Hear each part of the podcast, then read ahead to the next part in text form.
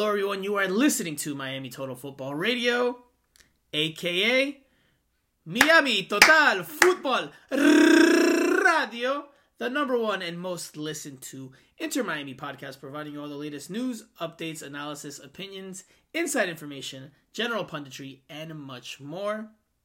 We have been listened to in more than 50 countries, 50 países, más de 50 países, and counting. My name is Franco Panizo. I am one third of your co hosting team.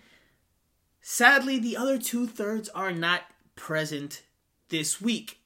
However, we have someone who is more than ready and able to fill in for them, like Jose Armando. He is Honduran, though there's no relation there.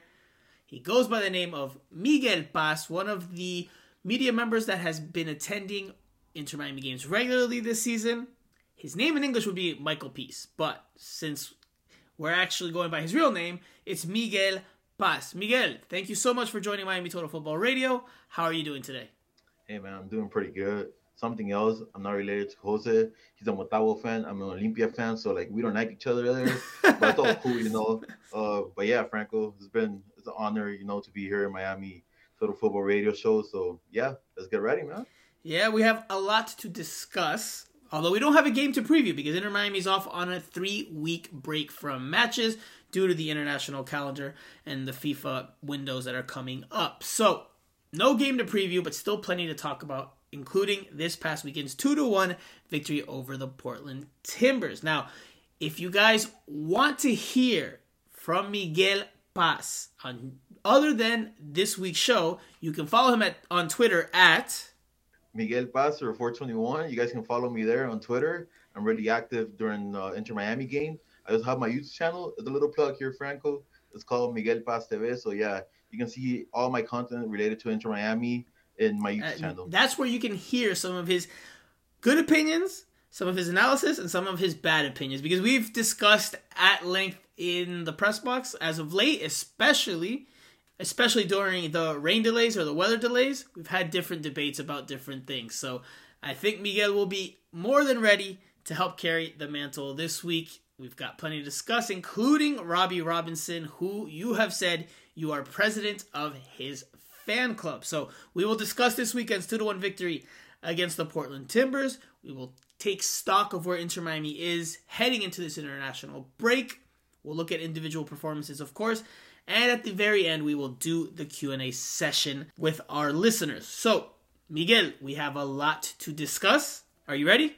Let's go. I'm ready. All right. Let's get to it. Okay, so Inter Miami goes off into the international break with a 2 to 1 victory at home over the Portland Timbers at DRV PNK Stadium in Fort Lauderdale on Saturday night. It was the 4 3 3. Drake Callender in goal. DeAndre Yedlin, Damion Lowe, Ryan Sailor, and Christopher McVey made up the back four. The midfield triangle, Jean Mota, Gregore, and Bryce Duke. Your two wingers, on the right you had Robbie Robinson, on the left you had Ariel Lassiter, up top Leonardo Campana. The goals come from Leonardo Campana and Robert Taylor in the 27th and 59th minutes, respectively, before Bill Tuiloma scores in the 78th for the Portland Timbers, making for a pretty nervous finish. And I remember had to suffer through the end of this one, and they pull it out thanks in part to the woodwork or to the far post because the Portland Timbers came within inches of tying this game late on, but Inter Miami was bailed out by a shot that hit the post. So it's enough for three points. Inter Miami prevails they continue their recent run of good form and they move up into seventh place in the Eastern Conference.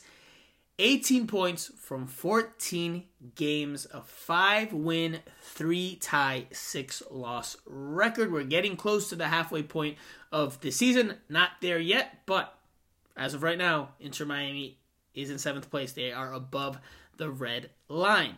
Miguel, just to start, what is your overall analysis of this game? What is the biggest analysis point that you take from the match?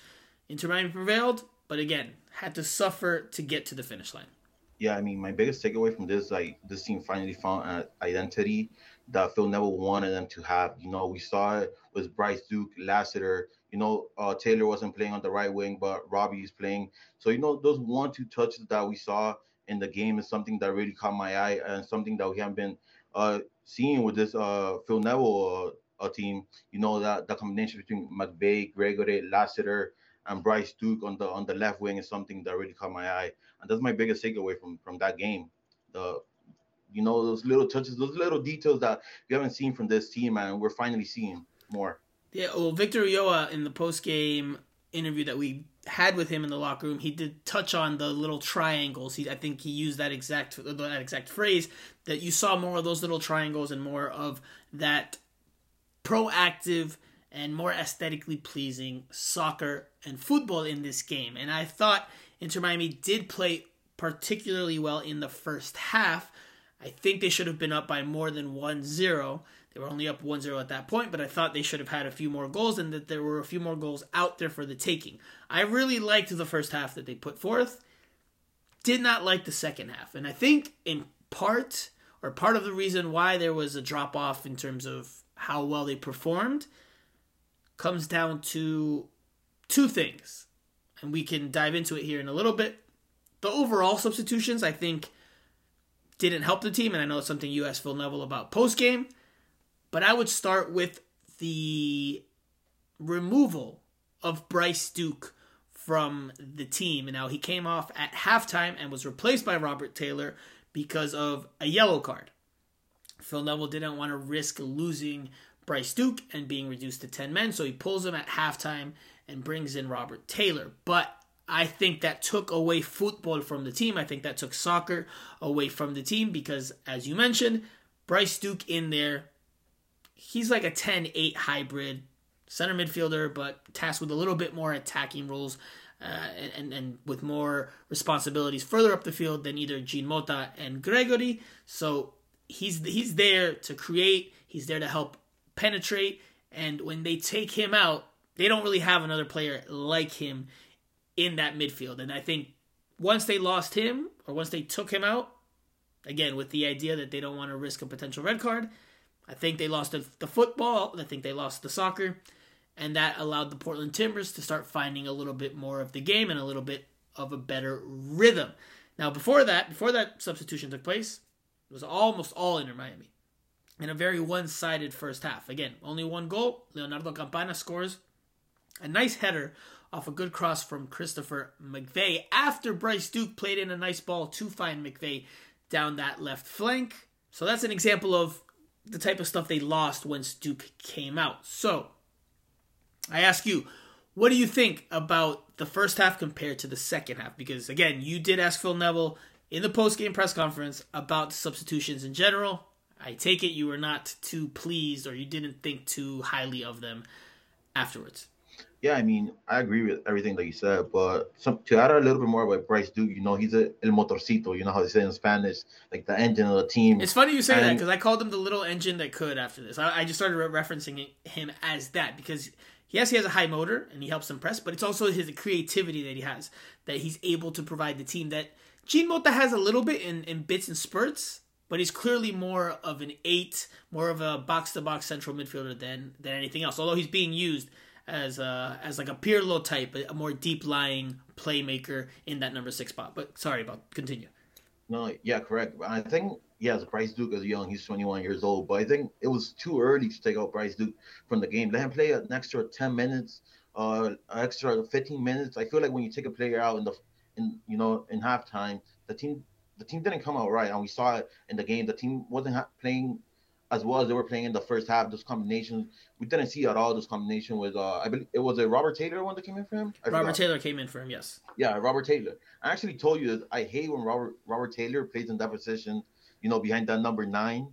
I like him when he plays more in the right wing. I feel like Robert Taylor doesn't have what Bryce Duke has that vision going forward. I don't know if you agree with me. Or... Yeah, yeah, no, yeah, absolutely. He has a little bit more technique and a little bit more flow to the overall game. The way he moves the ball, he flicks the ball forward, the way he can find the, the penetrating pass in behind.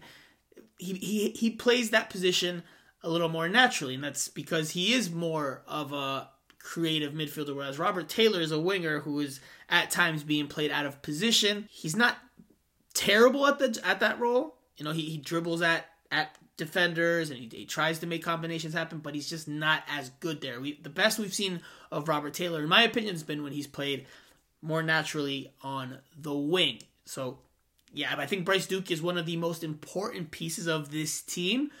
Obviously, he's fairly young, but you know, I think he is a very, very key part. The little engine that could is a very big part for Inter Miami. If let's say if he were to go down with an injury at some point, which Inter Miami has to knock on wood for, that, that, that does not happen, then I think Inter Miami would start struggling a bit more because without him there, like we saw in the second half, they lose a lot of soccer ideas, a lot of football ideas. Now, let's switch gears. Uh, Frank, I have a question. Dale. Instead of, let's say, I mean, cross finger, let's say Bryce Duke gets injured, he's out for a game. Playing Higuain in that position behind Campana as you know, as the false nine, just giving ball to Lassiter or Robert Taylor or Campana. Don't you think um, Neville would like that idea? Like, I don't, I don't think so. Right? I don't think so because one think? one key element of Bryce Duke that we aren't touching on here is that yes, with the ball he gives them more. He gives them more ideas, but without the ball he also gives them more because he's able to run about more. He's able to press. He's able to harry defenders and he's able to make them have to make quicker decisions because he has that that motor and he's able to run around. He's got those young, fresh legs and that that good energy. And if you've seen it since the Charlotte game, I'm not if I'm not mistaken, Phil Neville has found the defensive posture he likes. Because he comes out in the 4-3-3, but when they press, when the other team starts building out of the back, they go 4-4-2 and Bryce Duke takes up an advanced position next to Campana. Campana is not the fastest player either. That helps them be a little bit tougher from a defensive posture to break down. So for me, that's why Bryce Duke is such an important, important part for this team because he gives them football and he also gives himself on the defensive side, which if you put Gonzalo Higuain there, defensively, he gives you almost nothing. So you lose. You lose a lot defensively if you had Higuain playing there behind. I mean, I think, I think or... Gonzalo will make sense there. Like try him out there because you know you know what what position I'm trying trying to explain you right. Is it like that position behind the number number nine, like that ten, just floating around the area, floating behind the behind Campana, just you know, lobbing balls to Lassiter or Taylor or Robbie Robbie or McVey or Yedlin, you know, in the wings. I think Higuain can do that pretty fine. I think of course, what you said, like, oh, you're gonna lose a defensive player, but then Campana has to do the, um, you know, what Bryce Duke does. So Campana will be has to do double work. We saw this though. We saw that in a 4-4-2, flat 4-4-2. If I'm not mistaken, if my memory serves me correct, against FC Cincinnati before an international break in March. And Inter Miami got outplayed completely in that game. They were away from home, but the and Cincinnati is a better team now. Team as well. That was a different Inter Miami team. Well, but but so that's so that's that's now. my but that's my point. Is if you because you, your premise is that if Duke goes down injured, you put in Higuain there. I think you just lose a lot. I think you lose a lot defensively. Higuain can have moments with the ball, but I don't think he's I don't think he's a starter on this team. I think he, he's a substitute by and large for much of the rest of the year with the performances and the level he has shown because I don't think he has the athletic ability nor the work rate, and he's nowhere near as dominant with the ball or influential from the run of play to warrant being in that starting lineup on a regular basis. I think Higuain will be mostly a bench player from this point forward, unless something happens to Campana or unless something changes radically with his form or or his overall state. So you think the natural substitute for Duke is Robert well, they don't. They don't have. So they don't have a natural substitute. That's that's why. That's why I think Bryce Duke is one of the most important pieces for this Inter Miami team. If he goes down, they don't have anyone really that could fill a spot. Maybe, maybe George Acosta. Maybe George Acosta, but he's coming back from an injury. We've never really seen a whole lot of him with the first team. So, you know, it would be to be determined to see how well he could do.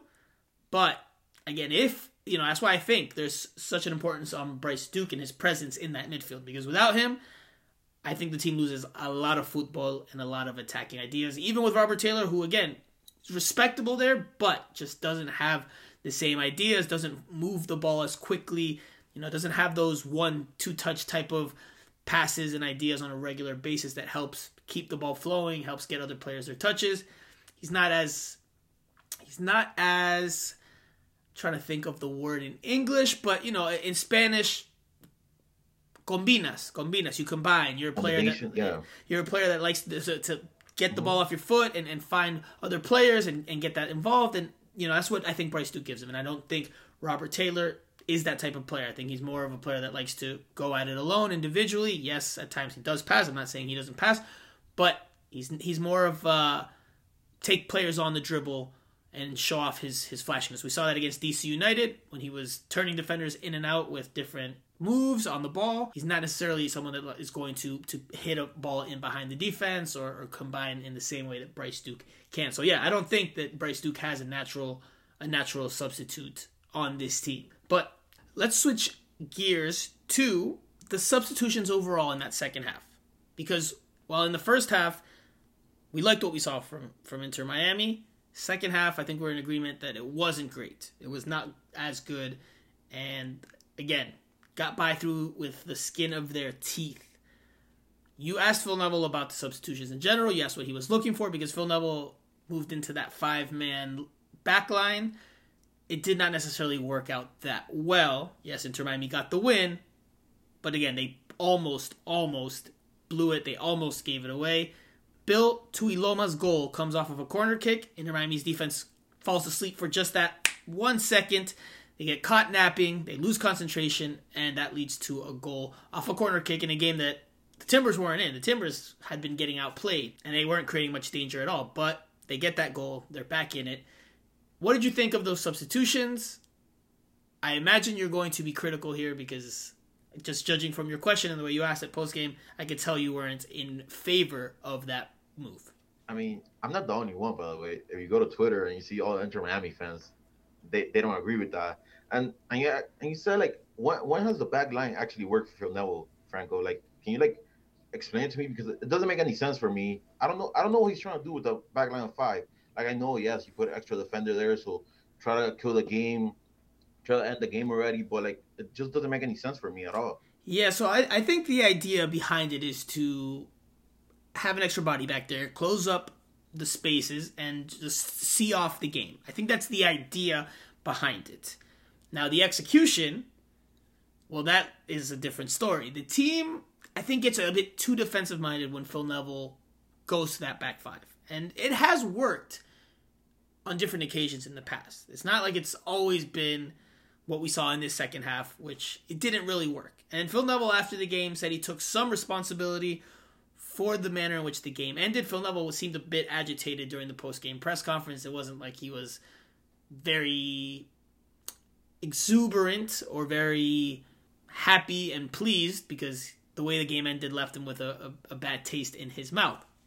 And he took some responsibility for it. But yes, I agree with you that I don't think that the going to the back five in this game and in several other games, I don't think it's necessarily the best choice. I think it's Phil Neville's, you know, one of his preferred options in his tool bag because they've used that formation and he thinks it can close out a game. But from my vantage point, and that's not a stylistic thing because we can talk about the style and and that's a different conversation. But I don't think I think it's too defensive minded. I think it invites pressure from the other team because now you're taking away someone from an advanced position, be it a, a, forward or a midfielder. Now again, Timbers got into this game off of a corner kick. That's what helped get them back into the game. Phil Neville said after the match, you know, he was there was you know people weren't doing their jobs on that set piece but again, he also took responsibility for the the fact that Inter Miami didn't play particularly well. I think he was looking for a solution to get control back into the game. I think he thought with an extra body back there they'd get more control because they started to lose some of it again with Bryce Duke's exit.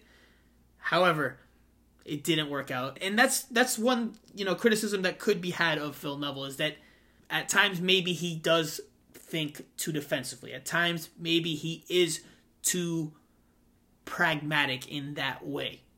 Maybe not. Maybe not everybody shares that. Maybe not everyone shares that. I know I saw plenty of people post game say Inter Miami got lucky. Phil Neville got lucky that Inter Miami should have blown the lead and it should have ended even two to two. Obviously, that post saves their blushes, but it's definitely a talking point. What are your thoughts? I mean, I agree with you some parts, but if you want to take control of the game, put more Ad- Mo Adams in the game. Put an extra midfielder. Don't put an extra defender because all after after Phil Neville switched to the back line of five, we saw how uh Portland Timbers abandoned the field and created danger, danger after danger after danger. You know, they score a goal, but then after the goal, they have several chances works to score another one. I'm like, what's going on here? Because the players were were confused in the back line. Yeah, it wasn't it wasn't the best or the most convincing finish to a game. It looked much different than the first half. The first half, I came away with the sensation there's more goals out there. Inter Miami's going to win this one 3 to 4-0. And then they got the second goal in the, in the second half, but they started losing some football and obviously then things get difficult. I didn't necessarily like the substitutions. You know, Gonzalo Higuain for Leonardo Campana. Again, we talked about it before, but I think putting Gonzalo Higuain in in there, you lose a lot defensively. You lose some. You lose the reference point up top when he plays as the number nine because he's not necessarily in the box playing that that type of game. So I didn't necessarily like that substitution at at that point in the match when it was 2-0. I thought keep Campana in there. Going with Gonzalo Higuain, you're going to I I think my analysis, you're going to lose something from the run of play, and it's going to allow the other team to have a bit more of the ball. So that's to say that Inter Miami could have done better. Phil Neville could have managed the game better, in my opinion. But in the end, Inter Miami gets it done, and they are now in seventh place in the Eastern Conference. Let's quickly touch on a couple mean, of more. Something to add up, uh, something to add up, but who does uh, Inter Miami has on the bench? To be honest, I mean, he put Indiana for Robbie. Robert Taylor came in.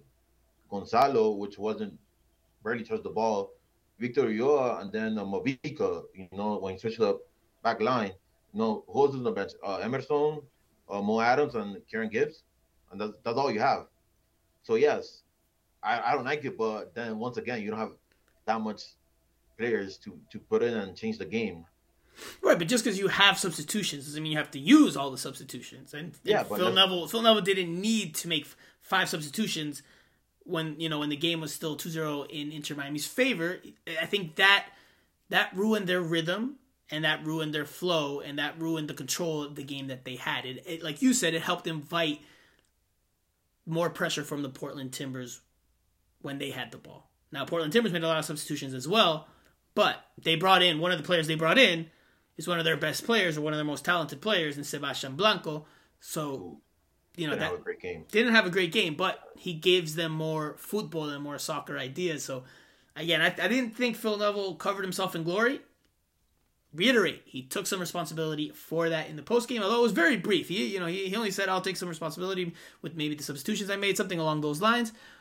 But he did, he did point the finger there a little bit at himself. So something that that Inter Miami will have to assess, analyze, and improve Phil Neville and his staff will have to assess and analyze and improve is how they manage these games, how they make the most of their substitutions. There's been games where they've gotten it right. There's been games where the substitutions and the formation changes have worked, but I think it's about the reading of the game, understanding what a certain match calls for. I don't think this match called for the substitutions that they made when they made them. Now, switching gears, let's touch on a couple more players. Campana stays hot and he gets called up to Ecuador He's with them right now, training for their matches coming up during this international window. I thought he had another good performance. He, you know, he he he scrapped. He fought hard. A lot of flicks and tricks. He I asked him about that post game, how much confidence he's playing with, because he's pulling off a lot of street soccer, a lot of football calle moves where he flicks the ball this way, and, and he just looks a very confident, confident player. What were your thoughts on Leonardo Campana's overall performance? Of course, touching on the goal, but just his overall showing from the run of play during his time on the field. I mean, I asked him if this was the best moment of his you know, soccer career, and I think he said, yeah, basically. I mean, I, I told him, like, every single ball he touches is a, is a goal for, for Leo Campana, and and he's playing with such confidence. You know, like like you see him walking on the pitch, and you see him like playing with so much confidence. You know, he's every single time he touches the ball, he's gonna do some something different. Uh, and when a soccer player is with confidence, you know, you cannot take him out of out of out of the game. I think he took a Leo Campana a bit too early. I know Leo Campana doesn't want to say, "Oh, I was mad because they took me out," but I mean, you can see he was mad when they when they when he got sub. But yeah, Leo Campana has been um, amazing so far. Congrats to him on getting the call to the Ecuador national team. His his finish was a pretty simple finish, right? He just he got to the position. I mean, he made the run, that was good, and then he just had to comb the ball into the back of the net essentially because the cross was very good.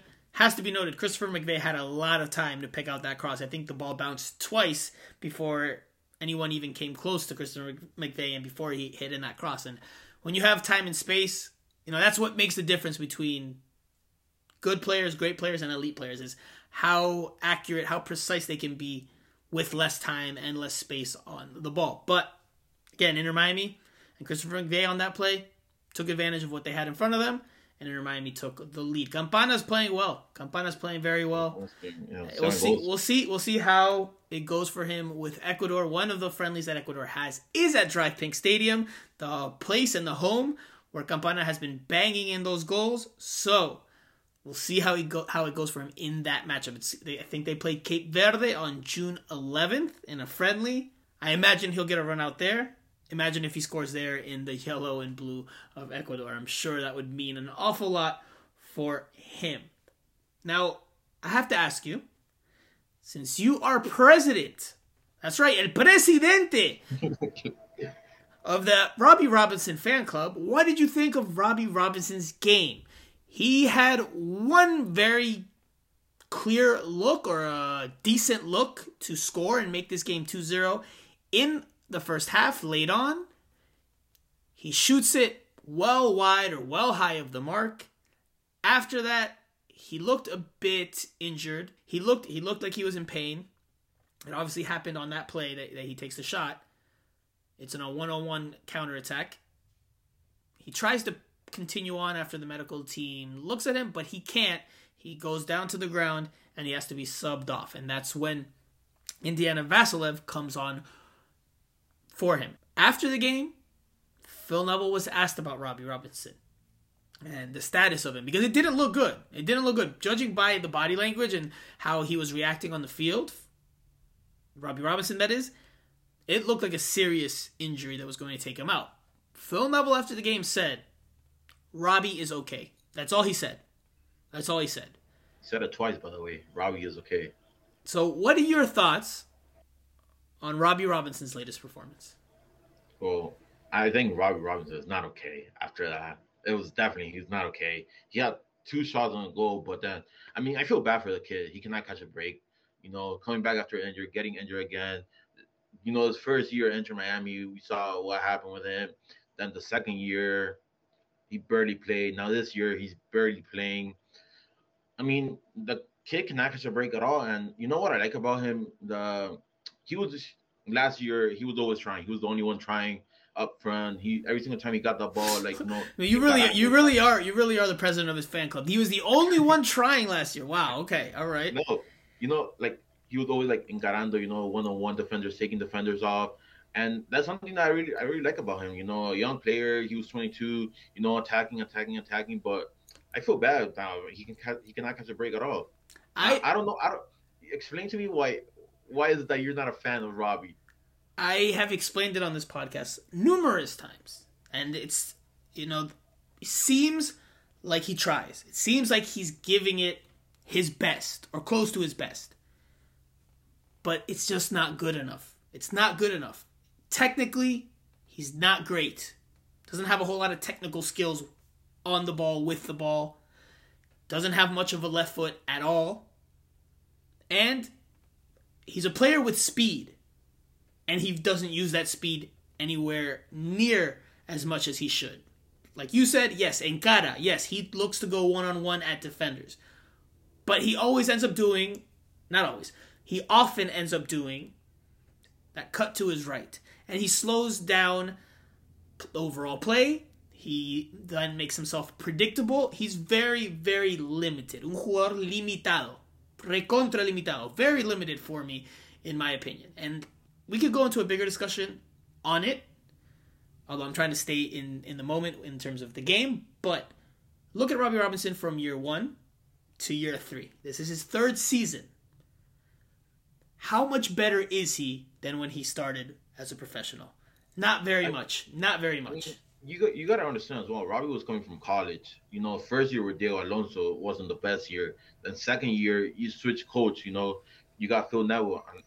Apparently, that Phil Neville was not helping it. Uh, you got to teach a, a, player like Robbie. You got to teach him a lot of stuff, man. It looks like they're not doing the job, in my opinion, because he has a lot of potential. And I don't see where the potential is. I don't see it. I don't see it. I mean, I do see it. The explosion that he has. My Inter Miami does not have a player like him with that explosion and the. You know, Emerson Rodriguez. Rapid. Emerson Rodriguez is more explosive than Robbie Robinson. He doesn't play. He doesn't play, but Emerson Rodriguez is more explosive than Robbie Robinson, and I see more. I see more football. I see more natural ability in Emerson Rodriguez than I have and that I do with Robbie Robinson. I think Emerson Rodriguez is also green and very raw and needs a lot of work. Like Robbie. But I think I I no, but Robbie Robbie Robinson does not show much of anything from the run of play. And I thought it was very interesting that all Phil Neville said post game was Robbie's okay. Because I've asked Phil, I asked Phil before, I think it was an Open Cup game, and it might have been the game against Tormenta, or maybe the game for Orlando, but maybe Tormenta, about Robbie Robinson. Because there was a period this season, earlier in the year, when Phil Neville was very brief in discussing Robbie Robinson. I think you even asked him one of those one of those questions, and and you know he said Robbie's important for us or it's key for us, right? Key, yeah. yeah, but he wouldn't say a whole lot. And at one point later on in the year, I asked him, "I know you've been very selective in your words when you've been asked about Robbie Robinson, but how much more would you like to see from him, given that just statistically he hasn't done great this year in one of those winger roles. Those wingers are tasked with scoring goals and creating assists. Up to now, I would have to pull up the stats right now, but I think he has one goal and one assist, maybe two. Maybe two. And Phil Neville gave a longer response. He said, I think there's still another 40% to go. There's another 40% that we can get from him. And that's why he's been kind of selective when talking about him publicly because he doesn't want to sing his praises and doesn't want to do too much. You know, maybe that's his way of trying to man manage Robbie Robinson, try to help inspire him or, or try to get the best out of him. But we're still not seeing it. And the fact that he came out of this game looking so injured, and then Phil Neville afterwards says, Robbie's okay. My reading of it, and I could be wrong. I don't know what your reading of it was. My reading of it was Robbie Robinson wasn't as hurt as he let on. And I think we're getting to the point where Robbie Robinson's going to start seeing less and less minutes on this team because other wingers are emerging, other wingers are proving more productive. Ariel Lassiter is the number one winger on this team right now. Do you agree with that? Yeah. Yeah, yeah, yeah. Okay. After that, the other wing spot is open. It's open for grabs. Robert Taylor showed it's Robert Taylor. Robert Taylor showed Taylor. it should be Robert Taylor, but we saw one game against DC United where he looked good there. And that's been the only game where he's really been wow there. I imagine he'll get more looks, and I think he has the ability to make that starting role his. Indiana Vasilev's also in the mix now. Listen, I'm not super high on Indiana Vasilev, but I think he's in the mix, and and Phil has turned to him quite a bit since Vasilev's arrival. So I think Robbie Robinson's in a, in a very tough spot. And I, I, feel I, like I feel like Robbie is. I mean, I'm not. No, I'm just. This is my my opinion. I feel like Robbie is a special player, you know, and that's what Phil is thinking. Like we got to take care of this guy, and not say you know certain stuff about this player in, in the press conference. Like you got to treat Robbie a special way compared to other players. I don't know. That's my opinion. I think I don't know anything. I don't know anything, but when he says Robbie's okay and Robbie came off injured, doesn't that ring alarm bells to you? Doesn't that raise red flags to you? Isn't that well? Why would he say he's okay if he came off looking like he wasn't okay? It doesn't because like remember when I asked him, it's like uh, how key is Robbie for this team? And he's like, it's key. So apparently he doesn't want to, you know, put. I don't know. He doesn't want to put that pressure into Robbie head, heads or stuff like that. I don't know. But if he's injured, when he say, "Yeah, look, he took a he took a knock. It's you know we're going to assess him." No, he said Robbie's okay. Like it, I, I don't I, I read that I don't read that as a positive comment for Robbie Robinson. I feel like Phil's like that though in press conference. He doesn't. doesn't Phil's a great well, speaker. I, I think Phil's a great Yeah. speaker. But um, I mean, every single time we ask him for injured player, he's like super like short on his answers. Like, oh yeah, player's okay. I mean, even the team, the team hasn't posted anything about his injury, right? They never do. So So yeah, we don't know what as of right now what the status of Robbie Robinson is. If he would like, let's say if there was a game this weekend, would he be able to play? Not sure. Have not really gotten an I mean, update there, but according to Phil, yeah, because he's okay. exactly. So that, that I mean that that to me to me again, I, I'll reiterate. Reading between the lines, that to me is a sliver of a sign of frustration towards a player who continues to not produce for him for one reason or the other. And he has had his bad luck with injuries, Robbie Robinson has. But that's also part of an overall analysis of a player. Is he injury prone? Is he able to consistently stay healthy and produce for you? Robbie Robinson to this point has not shown that. But anyway, let's let's move on. Let's talk about one more thing regarding this game. And that's the home form that Inter Miami is having. Right now, they are four wins, two ties, and two losses at home at DRV PNK Stadium this season. And that's a big reason why they are in seventh place and above the playoff line as things stand right now. Away from home, they're one win, one draw, and four losses. So their home form is a big, big, big reason why they are where they are. What have you thought about Inter Miami at home this year? Phil Neville mentioned it, touched on it briefly, saying that they're starting to build somewhat of a fortress. He didn't go all out and say, oh, they have built a fortress, but he, he was saying that they're starting to build somewhat of a fortress with the run of form that they're having at home. It looks like with their younger, fresher legs across the entire team, they're starting to capitalize on the weather a little bit more, starting to make the most of the heat and humidity that is in South Florida. Your thoughts? I mean, yeah, look at the teams that they visit. Portland Timbers, they're up up north. Uh, New York Red Bull, New York, and DC United. Those are teams that are not used to this temperature. Next team visiting here is Minnesota, by the way. So I'm from Miami, and every single time I go to a DRV PNK Stadium, I, f- I feel the heat. I feel the humidity, especially after a rain. It was a rain delay, by the way. Yeah. So yeah, it, it- the heat there is absolutely crazy, and you gotta take advantage of that. This team is should not be losing points here at home because they're so limited. They gotta win every single point here at home. So yeah, I mean it's, it's key for Inter Miami. They want to make a make a deep run to win, try to win every single game here at home. I think this is where the thorough analysis and the job that was done in the offseason is coming into play because they obviously signed players that were younger, higher energy, and now it's translating a little bit more on the field. Maybe not as consistent as Inter Miami would like and as us on the outside that are watching would like to see, but I think it is bearing fruit. The Red Bulls game was one game where I was impressed by how Inter Miami managed it in terms of that on that front, and surprised by how the Red Bulls just could not maintain their level. Their high pressing, they weren't that true Red Bull style, or they weren't able to implement that true Red Bull style for the entire 90 minutes. And I think the heat and the humidity had a lot to do with that. So Inter Miami, Phil Neville, and the players are doing a better job of defending its home turf, making DRV PNK Stadium count. So that's definitely been a big plus during these first 14 games of the season. Miguel, anything you want to add here before we wrap up this first segment? Anything you want to add with regards to the game, the substitutions, Gonzalo Higuain, your boy Robbie Robinson, anything at all? I mean, the game was two phases to be honest. The first half and the second half. Uh, I do believe the subs the subs did not help Inter Miami a lot and help uh, Portland a lot because we saw them push the lines up a little bit after after the subs. But yeah, I mean, I feel like Inter Miami, you know, we see at game after game after game them getting a little bit better, but I don't know where they go from here. So we have we gotta keep looking at this team and see how good they can get. To be honest, because I think they have a lot of potential to to be top five team in the Eastern Conference. And Phil Neville talked post game about having told the team that he thinks that they could be at the top of the Eastern Conference, and that's that's where he's setting the bar pretty pretty high. Pretty interesting remarks there. know if can get to the top, but There's pretty, yeah, it's pretty, pretty interesting remarks from Phil Neville there in the post game press conference.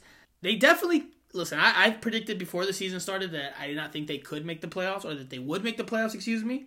Right now, given how even the Eastern Conference is, if things keep up this way, they easily could make the playoffs because they have 18 points again from 14 games. CF, Montreal, which is in third place, is only five points, five points ahead of them.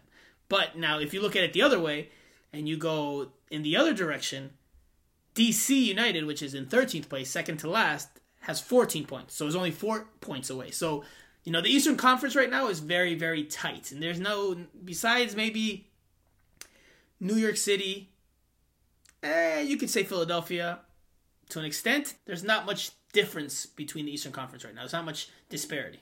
I mean, Inter Miami went to Philadelphia and played really, really good game. They they deserve to win that game. And correct me if I'm wrong, but in the same week they tied against Philadelphia in Philadelphia, and then they beat uh, the Red Bulls here in Miami. Yes. You know, top three teams in the East. So I I do get where Phil Neville was coming from. Yeah, I, th- I think the state of the team is is better. I think Phil Neville has found the team, and we can close out on this thought. I think Phil Neville has found more or less his starting lineup. Now it's just about rounding out the, the group with the players he has available. Because if you if we just run through it very quickly, I think we can name. It's an exercise. It's an exercise I I asked the listeners to try to do as well as you, Miguel. I think you can name at, at least seven starters off the top of your head.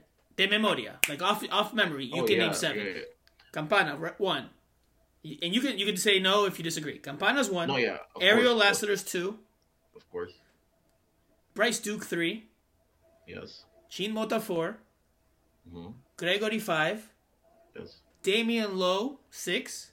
hmm DeAndre Yedlin seven. hmm I would say I would say I would put Drake Callender in there right now.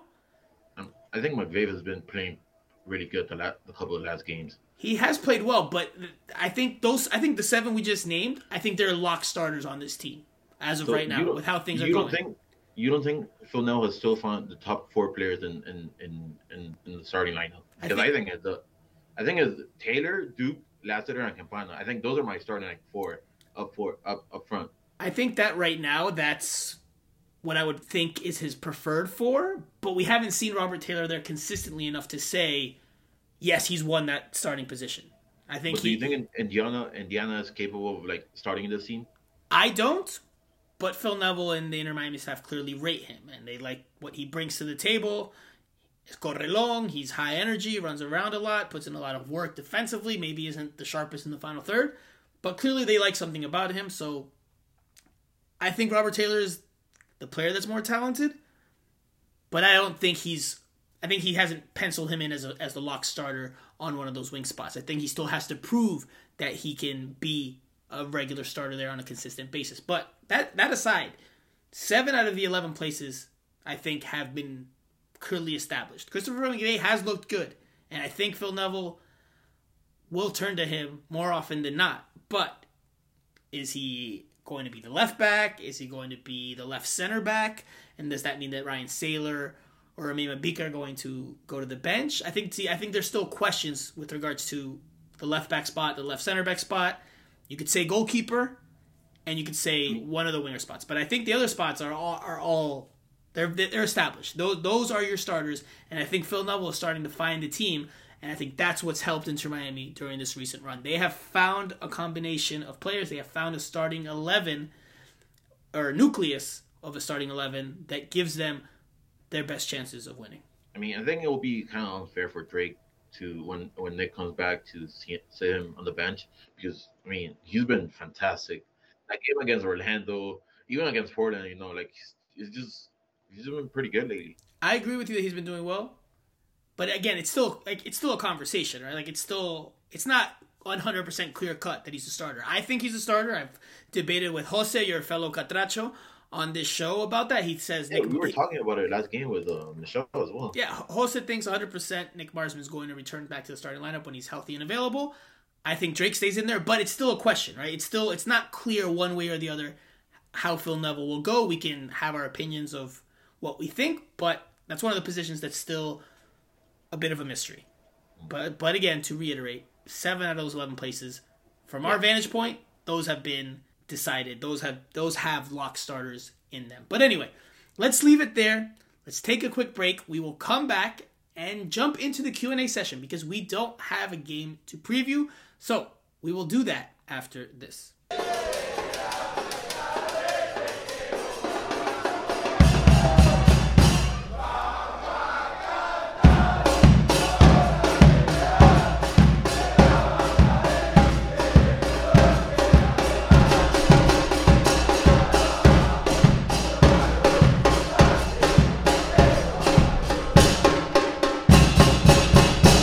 Okay, everybody, it's Q&A time. We have quite a few questions. We're going to try to jump into them and answer as many of them as possible. But before we do that, just quickly want to touch on the international call-ups that Inter Miami has during this window. Players to keep an eye on during the international break that could play for their respective national teams. Leonardo Campana with Ecuador, we already touched on him. DeAndre Yedlin has gone off with the U.S. men's national team, and he could play as soon as Wednesday against Morocco. Joevin Jones is with Trinidad and Tobago, although Inter Miami did not announce his call up, which I thought was interesting because they announced everybody else's, but they did not announce Joevin Jones, which curious about that. Damion Lowe was called up by Jamaica. Robert Taylor was called up by Finland. Edison Azcona was also summoned to the Dominican Republic national team, but I believe because of the injury he is nursing, he is not going to suit up for the Dominican Republic during this window. So, five players that are on international duty, five Inter Miami players to keep an eye on, and hope, again, knock on wood for the best, that they don't get injured. Because something Phil Neville has touched on in recent weeks more than once is how he's critical of the amount of games that international teams, excuse me, that national teams are playing during this international window. Because some teams are playing as many as four games over a two week stretch. And he thinks that obviously that type of workload can lead to injuries, and that obviously can can be harmful to a club team. So we'll see how these players do for Inter Miami during the international break. Again, keep an eye out on them. Now let's just jump into the Q and A session. Miguel Paz, aka Michael Peace, and we will start with this question from Fighting Herons. The team has given up a late goal every time Phil brings on the five defender formation the last few games. Is this just a coincidence, or does Phil need to scrap this strategy? We touched on this a little bit earlier, Miguel. Go for it. I mean, yeah, I talked about it. I'm not a huge fan of uh, the back, uh, the, the you know putting extra defender when you're winning. And I actually went on Twitter after the game. I saw a lot of fans, you know, like, oh, why is Phil doing this? Why is Phil putting extra defender? And yeah, I think it has to do a lot with the back, uh, with the when you put extra defender because there's a lot of confusion in the back line, especially with the, by center backs. Uh, Sailor, uh, uh, you got to be really careful with Ryan Sailor because players are not that used to playing uh, with a with a line of three in college. So it's really confusing when when you come into the MLS and you start playing with a line of three. So yeah, uh, I'm not a huge fan of it. I don't like it. I, I hope he switches up his mind a little bit because I think nobody else is a fan of of the back line five. It's it's very defensive minded, and from a stylistic standpoint, obviously not the best. Not the best. Now, from a result standpoint, it's been hot and cold. It's worked sometimes, hasn't worked in others. I think I don't think it's something they should scrap.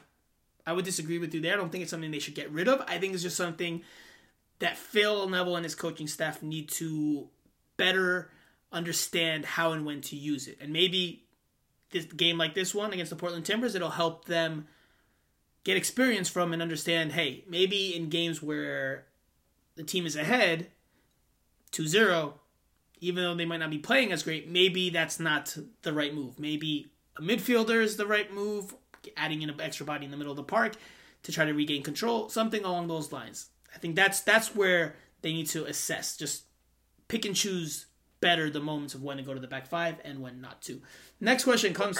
Uh, just to add something up, you, you already know Phil's going to do that when the team is up 1 0 with 10 minutes remaining. It's not like you, you know he's going to do it. But 1 0 is, I don't dislike it as much because 1 0, you're trying to close out the game, right? It's more about clamping, uh, you know, closing things up at the back.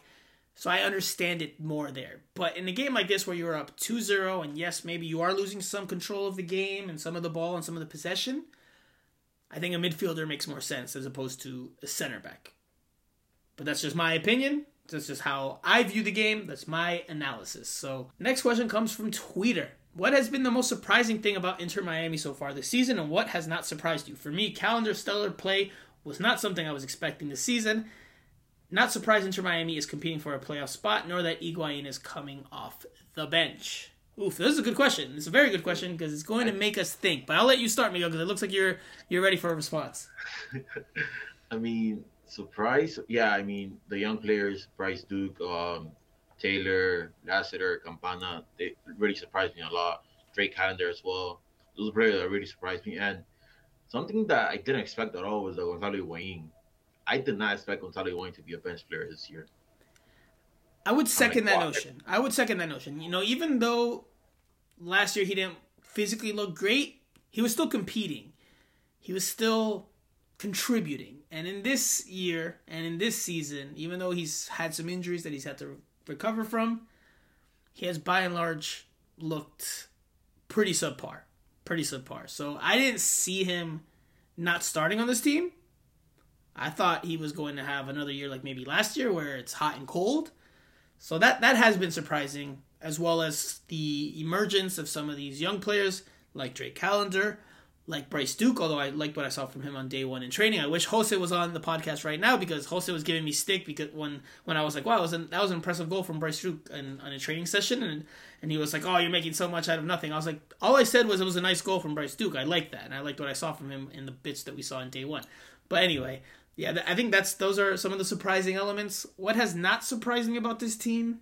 Uh, I mean, I feel like the fan base, to be honest. You know, remember when they went on that five game losing streak? That, that was really tough to watch this team, and and the fans was were always were always there supporting, supporting, supporting. I mean, I know Inter Miami fans are super loyal to the team, but yeah, th- them being there all the time is like something I'm like, wow, they really like this team a lot. Yeah, I, I don't. I, that's a good question. I would have to think more about what has not surprised me about Inter Miami this year because I I'm I'm I'm struggling. I'm struggling to say there's something that has not surprised me. Because mostly it's been mostly a surprise. It's been mostly a surprise for me. I mean, this might be this might be harsh or sound harsh. I mean, Robbie Robinson struggles don't surprise me. There's one thing. They just I think this is just what we've seen from him over his first two years. I think it's just an extension of that. When he's on the field, doesn't make an impact consistently enough, and when he's uh, when he's and then he's often also injured. So maybe that's something that I would say has not surprised me. Let's go to the next one, and it comes from Atlante Herons. It seems a given that Inter Miami will exercise the buy option on Campana's loan deal and make it permanent. Any idea on what the fee would be and how could it impact the DP or U22 roster spots moving forward? So I will answer this one first. Yeah. I think I think he'll be a DP. I don't have any inside information as to the exact number that Chris Henderson worked out with Wolves, but I imagine between the transfer fee and between the salary, because he's on a low number. We talked about this a week ago and even two weeks ago. He's on like 135,000, I think, more or less. Could be off by a little bit there, but that's the budget hit that Inter Miami's paying him right now. If they buy him out, he will have to they will have to pay his full salary, and I think that plus the transfer fee will put him above the DP threshold. That's just my supposition. My supposition. Don't have inside information there. I, but I'll say this. I'll say this. I'll say this, Miguel. I'll say this. Maybe Chris Henderson, because Chris Henderson knows the league very well. He knows the rules. Maybe he works something out where, because of Campana's age, maybe he could get him under that U22 under 22 initiative. Maybe there's a way to do that. I don't know all the technical terms there and all the rules and whatnot. So maybe so, but I would imagine Campana is more of a designated player given that he's an Ecuadorian international, a striker. You know, strikers cost more because they score goals. So I think all those elements will add up to making him a DP more so than the U22 initiative. But we will see how Inter Miami goes about that. I think with Campana, they're waiting a little bit because at the end of the day, nobody expected this from Campana. Let's be honest. Uh, early in the season, just 14 games, and it's really surprising when you say like DP type of player. Uh, I don't know. I, I gotta. I I'm saying calm with Campana. You know, like I'm not so sure about like DP type of player, but if if he keeps scoring goals like this, of course he's gonna be a DP player. But you know, the season's super early right now, and let's see when after July, August to see where he where he, he's at. So you sound like your fellow Honduran there, and Jose is like, you know, he's been very lukewarm on Leonardo Campana this season, even though Campana has been consistently producing. Yeah. I think Inter Miami is going to buy out his option, unless something. It wouldn't surprise me. Right, that would surprise you or would not. No, it wouldn't. It would, it would That's what, I, and that's, so that's what I'm saying. Unless something completely drastic happens from here till the end of the year, I just don't see how they don't keep him. And based off that, I think his salary and the transfer fee will make him a DP. That doesn't, you know, you could argue if he's deserving of the DP slot or not. We could have that debate or that discussion because Campana's not necessarily a player that creates his own shot. He's not that type of striker. He's someone that relies on the service of, of other players. But I think just the numbers will make it that he is a DP if Inter Miami triggers that buy option in the deal, the loan deal from Wolves. Now, let's go to Dos Nos, who says this is more of a suggestion since there since there are no games for the next three weeks. Let's grade the player so far: contribution, consistency, and reliability. Derek Torres replies to that and says, "I second this idea. I like your guys' idea. We will do that next week. Let's do that next week when we have less to talk about because we don't have a game to analyze. We can analyze the team in and of itself a little bit more deeply. So I like that idea. Let's do What grade? I have a question for you. Sure. What grade do you give the team until now? Like until it's 14 games. What's your grade for the team good question. Uh, from A to F? C plus B minus somewhere around there. C somewhere around there. Yeah. I can't. Yeah, I, I- I I can't. I can't give him an A. Yeah. No, of course, of course. It's not an A because they started the season. They're horrendous. they're above the playoff line, Mhm. so they're they're doing more than what I expected right now. But again, the Mm, East the East is tight. The East is tight. If Inter Miami goes on a three game losing streak, they fall into into the hole again, right? So Yeah. it's the East is still very much up for grabs. It's still very TBD, to be determined. Let's let's so let's see. Let's wait and see. But as of right now, they're in a spot that would put them in the playoffs. They're looking better with the ball. C plus B minus. That's that's where I would go. What about you? Yeah, I give them a C plus because of the way they turned the thing around. To be honest, I didn't expect this team to perform the way that they're performing. And to be honest, each game they keep getting better and better. You know, yes, they have moments that are like, oh my god, there there comes Inter Miami again. There comes Phil Neville with you know subs and stuff like that. But yeah, uh, C plus for me. Okay. So then let's go to Via. A month after Miami Freedom Park was approved, where does the Miami Freedom Project project stand? Do we know if the new land appraisals are in and contract signed timeline? We don't have any updated details with regards to that, so I don't think there's much to provide there. I haven't heard anything new, but I imagine Inter Miami is working vigorously at trying to get the next step done so they can actually start construction on the project. But let's go to last question from Lucho Lalo 1896. He says, Franco, Jose, and Steve, how are you guys? Happy we are seventh at the moment. It's kind of good and bad we have this long month break because I see as seventh, but I have this bad feeling we're going right back out the playoff line again when we return. Oh come on. What's the outlook on transfers? DP's predictions on rest of the season. So we'll save the predictions for later on when we get closer to the midway point because it's still again to be determined. But let's save that. As for the outlook on transfers and, and DPs, I have heard that Inter Miami may have a player or two on the trading block. So oh, Franco, say it. Franco, say the names. I will withhold the names for now, but there are pieces out there that I've heard, just generally speaking, that Inter Miami is looking to shop around, which makes sense. It's part of the construct of Major League Soccer. Yeah, you can trade players. There's some players that are on the first team that aren't getting a whole lot of minutes. As for DPs, all the big names get linked, but we'll see. We'll see. We'll see how Inter Miami goes about it. They they say they have a DP slot open. Do they fill it this summer? How do they fill it? Will it be with a big name player? Will it be with somebody younger? These are questions I mean- that that have to be answered and that will be answered in due time. I'm I'm taking a more wait and see approach. You know, every single rumor was like a striker. You know, you know who I'm talking about. But then now with Leo Campana, like you cannot bring a striker and say Leo Campana in the form that he is. And then for what what what what position does the team need more help? Like in your opinion, like what, what is it like? What player do they need? Like or what position they need to fill out fill out?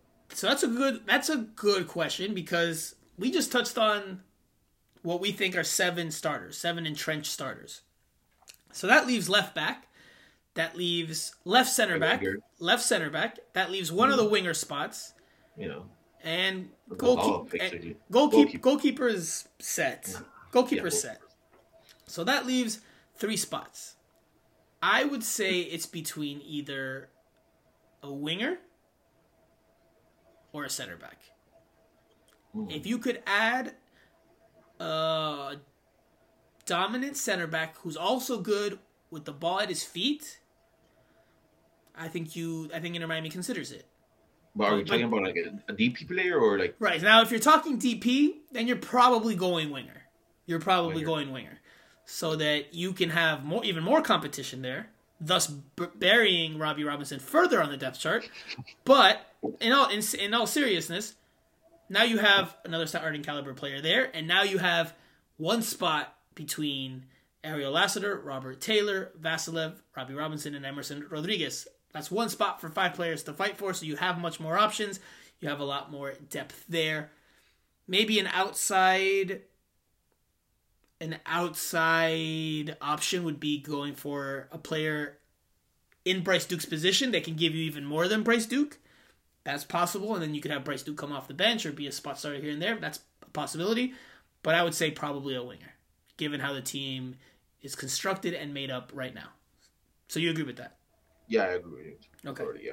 Okay, yeah, because they're not they're not going DP for a left back, and they're not going DP for a center back. I, I would not bring Marcelo to the Inter Miami, to be honest. Yeah. I mean, we hear rumors about Marcelo, you know, but I I don't agree. You know, you have McVey, and then you have Kieran Gibbs.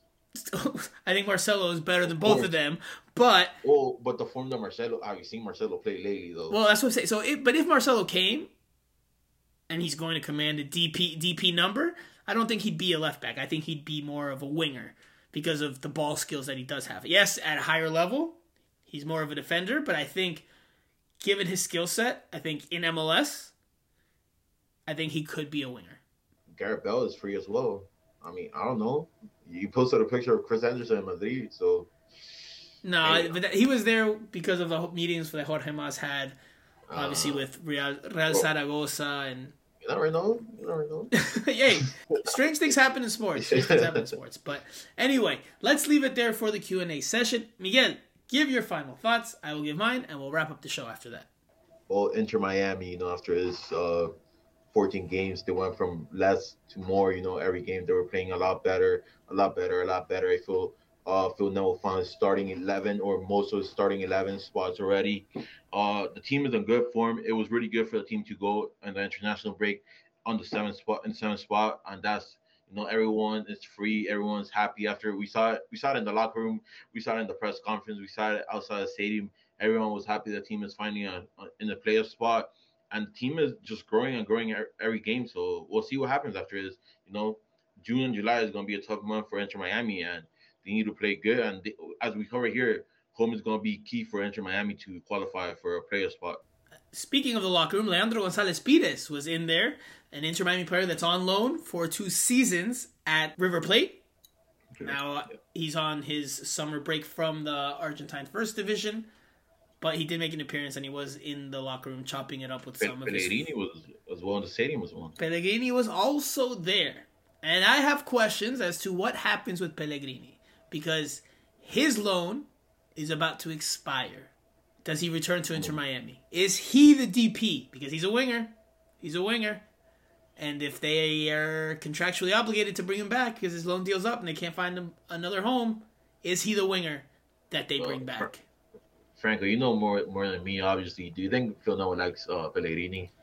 I think he's would be open to seeing him again after he got some more minutes. Still a young player, so that that season that he's had or that year that he's had in Argentina should have helped him. I think if he comes in, he's another option there on the wing. Will he like him? I think it just depends on his performance levels, how he does on the field, if that comes to pass. But that's all conjecture. It's all hypotheticals. We'll see what happens with Pellegrini and with Inter Miami. My final thought will be on Inter Miami 2. They got blown out two weeks ago by Orlando City, or two weekends ago. They played this past weekend against New York City FC 2. They lost 2 to 1, but several first team players got minutes in that game, including Kieran Gibbs, Aimé Mabika, the forgotten Jairo Quinteros, and Emerson Rodriguez. Those were some of the players, the first team players that got minutes in this game. Noah Allen is another one. Quinteros was the most interesting of the bunch because he scored against New York City FC 2. He celebrated pretty euphorically to himself, but euphorically, and I was able to ask him after the game about that celebration and what it meant. He was very diplomatic in his response, but he said, when you're used to playing and then you're in a situation where you're not playing, it's difficult, it's a challenge. I'm paraphrasing here, but he said it's difficult, it's a challenge, but obviously it's more about the bigger picture and the team and the collective, and that he will just be patient and bide his time until his number is called again, and then it's about aprovechando el momento, capitalizing and taking advantage of the moment. So he's a Bolivian international. He probably wants to be playing on a consistent basis. He's used to that. And then right now he's buried deep, deep, deep down that depth chart. Sailor, McVey, Lowe, Mabika. I think they're I think Phil Neville and this coaching staff, they all rate those players ahead of Jairo Quinteros right now. So where does that leave Jairo Quinteros in terms of his future at Inter Miami? So just something to, to keep an eye on as we move forward with the season as well. But that does it for this week's show. Thank you guys so very much once again for listening. We will be back next week for our 100th episode. Yes, that's right, our centennial mark. Can't believe we're here, but we are, and we will plan some nice things for the special and monumentous Cajun For Miguel Paz, I am Franco Panizo. You have been listening to Miami Total Football Radio. And we'll talk to you guys again